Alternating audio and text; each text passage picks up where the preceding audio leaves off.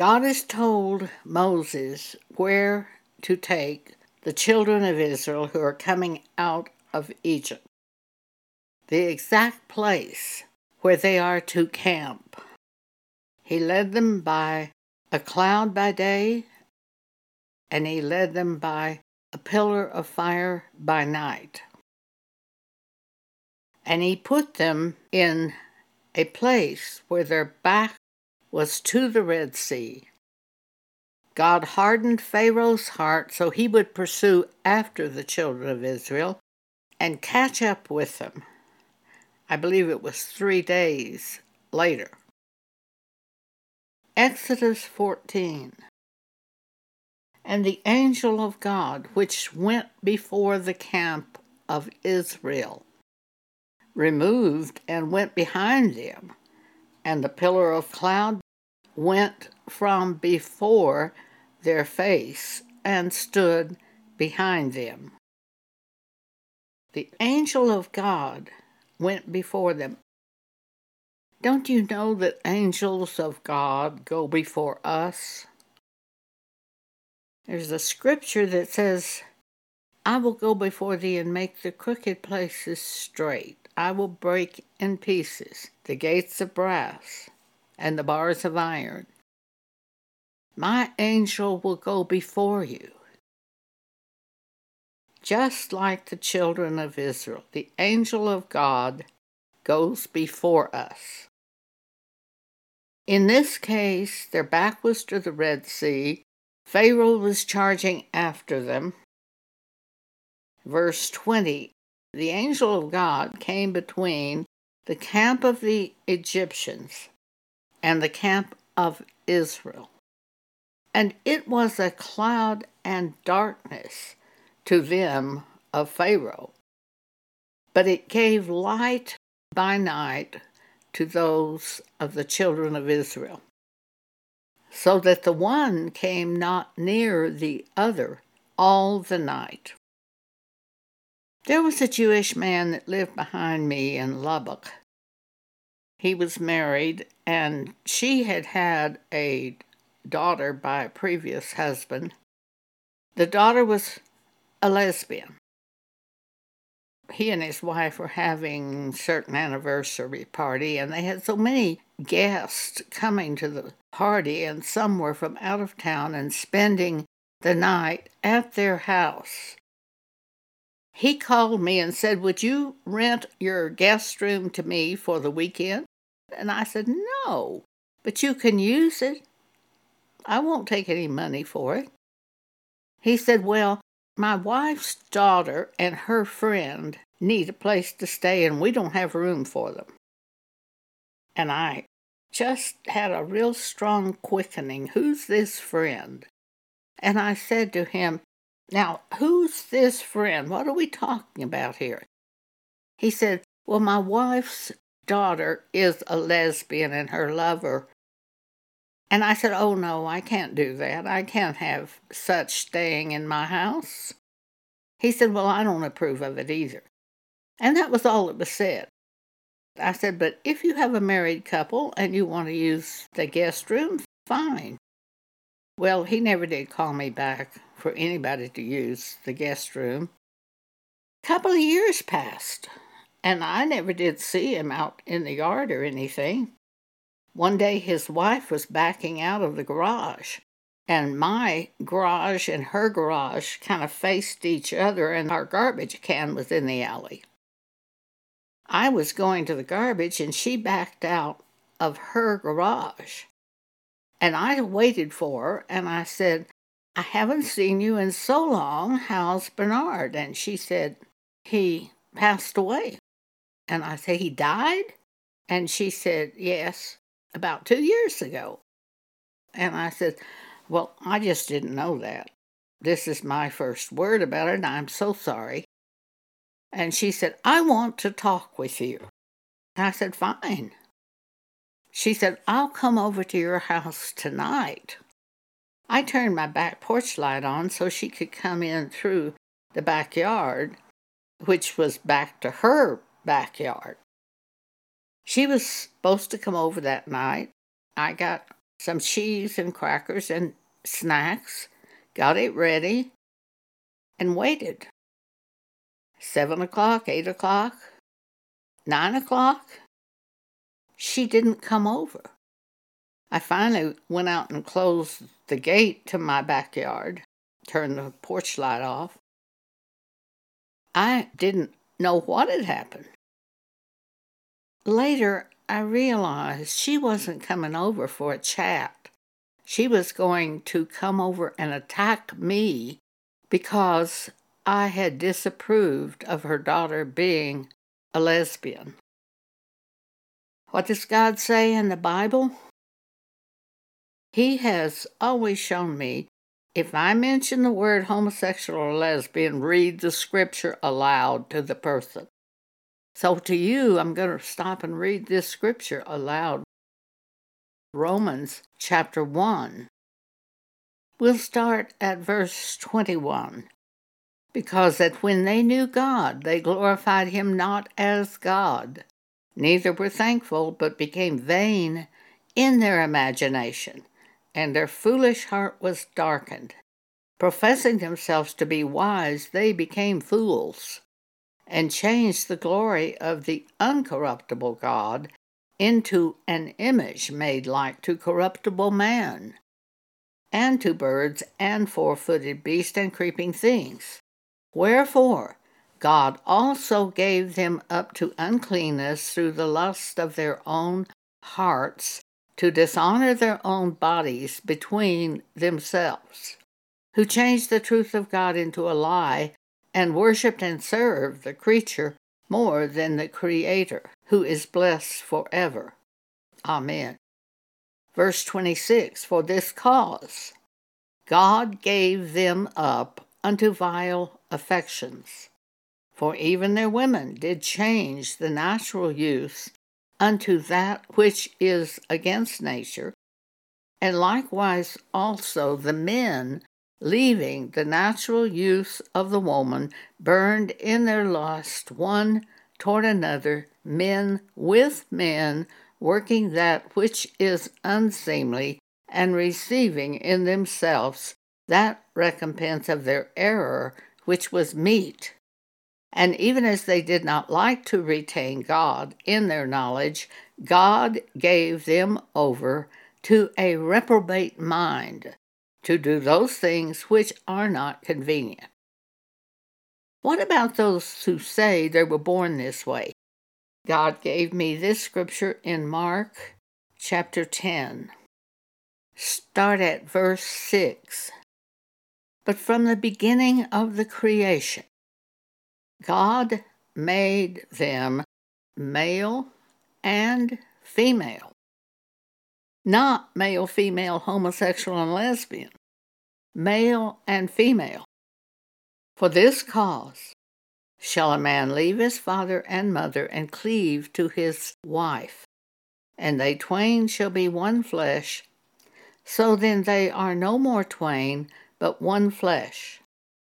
What therefore God hath joined together, let not man put asunder.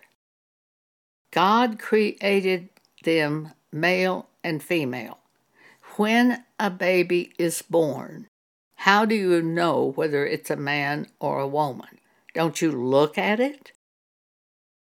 This has gotten so foolish today. So foolish. Anyway, concerning this woman who had the lesbian daughter, I realized she wasn't coming for a friendly visit. She was coming to attack me because I was against lesbians. Well, I'm against lesbians simply because God says He's against lesbians. He turned them over to these vile affections, and He calls it vile affections. We agree with the Bible when we are of God. It's God's view, not mine, except my view becomes God's view because I conform myself to what God says in the Bible. I conform my thinking to that. Back to Exodus 14. Verse 21 And Moses stretched out his hand over the sea, and the Lord caused the sea to go back by a strong east wind all that night and made the sea dry land, and the waters were divided. And the children of Israel went into the midst of the sea upon the dry land, and the waters were a wall unto them on their right hand and on their left. Now that had to be an act of faith faith in God to step into that Red Sea with those waters walled up on either side. Verse 23 And the Egyptians pursued and went in after them to the midst of the sea. Those Egyptians assumed they could do that if those Israelites could do that. They were very wrong. If you see someone doing a miracle and God has not told you to do it, you better stay out of it. And the Egyptians pursued and went in after them to the midst of the sea, even all Pharaoh's horses, his chariots, and his horsemen, at six hundred chariots. And it came to pass that in the morning watch the Lord looked into the host of the Egyptians through the pillar of fire and of the cloud, and troubled the host of the Egyptians, and took off their chariot wheels, that they drave them heavily, so that the Egyptians said, Let us flee from the face of Israel, for the Lord fighteth for them against the Egyptians. And the Lord said unto Moses, Stretch out thine hand over the sea, that the waters may come again upon the Egyptians, upon their chariots, and upon their horsemen. And Moses stretched forth his hand over the sea, and the sea returned to his strength when the morning appeared. And the Egyptians fled against it, and the Lord overthrew the Egyptians in the midst of the sea. And the waters returned and covered the chariots and the horsemen and all the host of Pharaoh that came into the sea after them. There remained not so much as one of them. But the children of Israel walked upon dry land in the midst of the sea, and the waters were a wall unto them on their right hand and on their left. The only way for Israel to go was straight forward. The water was on the right as a wall and on the left as a wall, and Egyptians and their chariots were coming up behind them. They had to go straight forward. And that's the way we are with the Word of God. When God gives us a word, they may object on the right hand, they may object on the left hand, they may be chasing us from behind, the only way we can go is forward in the Word of God. Thus the Lord saved Israel that day out of the hand of the Egyptians. And Israel saw the Egyptians dead upon the seashore. And Israel saw that great work which the Lord did upon the Egyptians. And the people feared the Lord and believed the Lord and his servant Moses. Now, that's not going to last very long because once they get into the wilderness across the Red Sea, they find no water and they're going to complain against Moses. But for right now, they believe in the Lord and the servant Moses. When I was approximately 66 or 67, I was engaged to be married. This was a man whose wife had left him, and I knew he was eligible to remarry because Jesus said in Matthew 5:32 to the men, "But I say unto you," says Jesus, that whosoever shall put away his wife, divorce his wife, saving for the cause of fornication, causeth her to commit adultery. And whosoever shall marry her that is divorced committeth adultery. I knew that Howard was eligible to remarry because his wife had a sexual affair with another man, and as I understand it, she divorced Howard and left him and married the other man. So that makes him scripturally eligible to remarry. Howard was a Methodist, claimed to be a Christian. I really should have examined that a little more, but very soon I found out and began to believe he wasn't a Christian. I was already building the house in Lubbock before I met Howard, and my builder was working on it, and very soon I was supposed to move into that house. My builder told me I could put the little house that I'd bought up for sale in July, that the house would be finished in July. But it wasn't finished in July, and the little house sold. I didn't have any place to live. My Church of Christ cousin and her husband, Church of Christ, and Howard said, Well, just move in with Howard. He had an apartment, and Howard was very willing for me to move in with him. But I heard a word from God. It's in 1 Thessalonians 5. Paul said in verse 22 abstain from all appearance of evil. That would have been an appearance of evil if I moved into Howard's apartment. So I did not do that. It was amazing to me that another member of the body of Christ would suggest that I do that. Nevertheless, God talked to me, and I did not do that. Instead, on the house I was building, we had a fairly large room upstairs that was a mechanical room.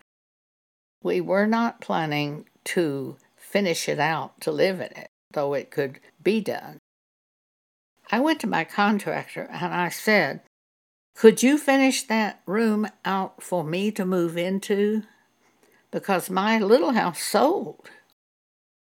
He said, Sure, we can finish it so you can move into it. So we finished the upstairs, and when I had to move out of the little house, I moved into the house we were building and lived upstairs till they finished that house, which was another uh, two or three months. I don't think I moved downstairs till October. Abstain from all appearance of evil. In the meantime, Howard and I made a couple of trips. One is we went to visit Pam Paget. Pam had a guest room, and I slept downstairs on the sofa. En route to visit Pam, I was wearing my seatbelt, but it hurt a little bit, so I would take a paper clip and bring the seatbelt down as far as I could and put the paper clip at the top of the seatbelt so it would be looser and not pull on me. Howard is German. I mean, he's born in the United States, but his family is German, and his characteristics were German. I was driving because Howard was a terrible driver, and he never wanted to drive. He wanted me to drive. So I was driving, and we were going across a very barren area uh, around Clayton, New Mexico, and up around Dalhart, Texas. And Howard looked at me and said, Tell me something. If we hit a tree, would that seatbelt hold you in place? And I said, Probably not. And in a few minutes, he said, But if we hit a tree, would that seatbelt hold you? And I said, No, I don't think so. And I think he said it a third time. Finally, I woke up and I said, Howard, Look around here. There's not a tree in sight. and even Howard laughed. Well, it became very clear to me he wasn't even born again. He faithfully attended the Methodist Church. And I remember he was very nervous about my being a minister, and he read some of the writings and he didn't really object to what I was writing at that time. But he said, You won't have to go down on the street corner and preach, will you? I said, Oh, I hope not. I mean, I not only do I hate being outside uh, in the weather and the heat, but I'm not an evangelist, I'm a apostle prophet.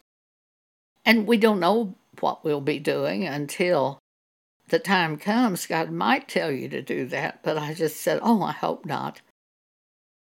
He was still a little nervous about marrying me, and I was beginning to be nervous about marrying him.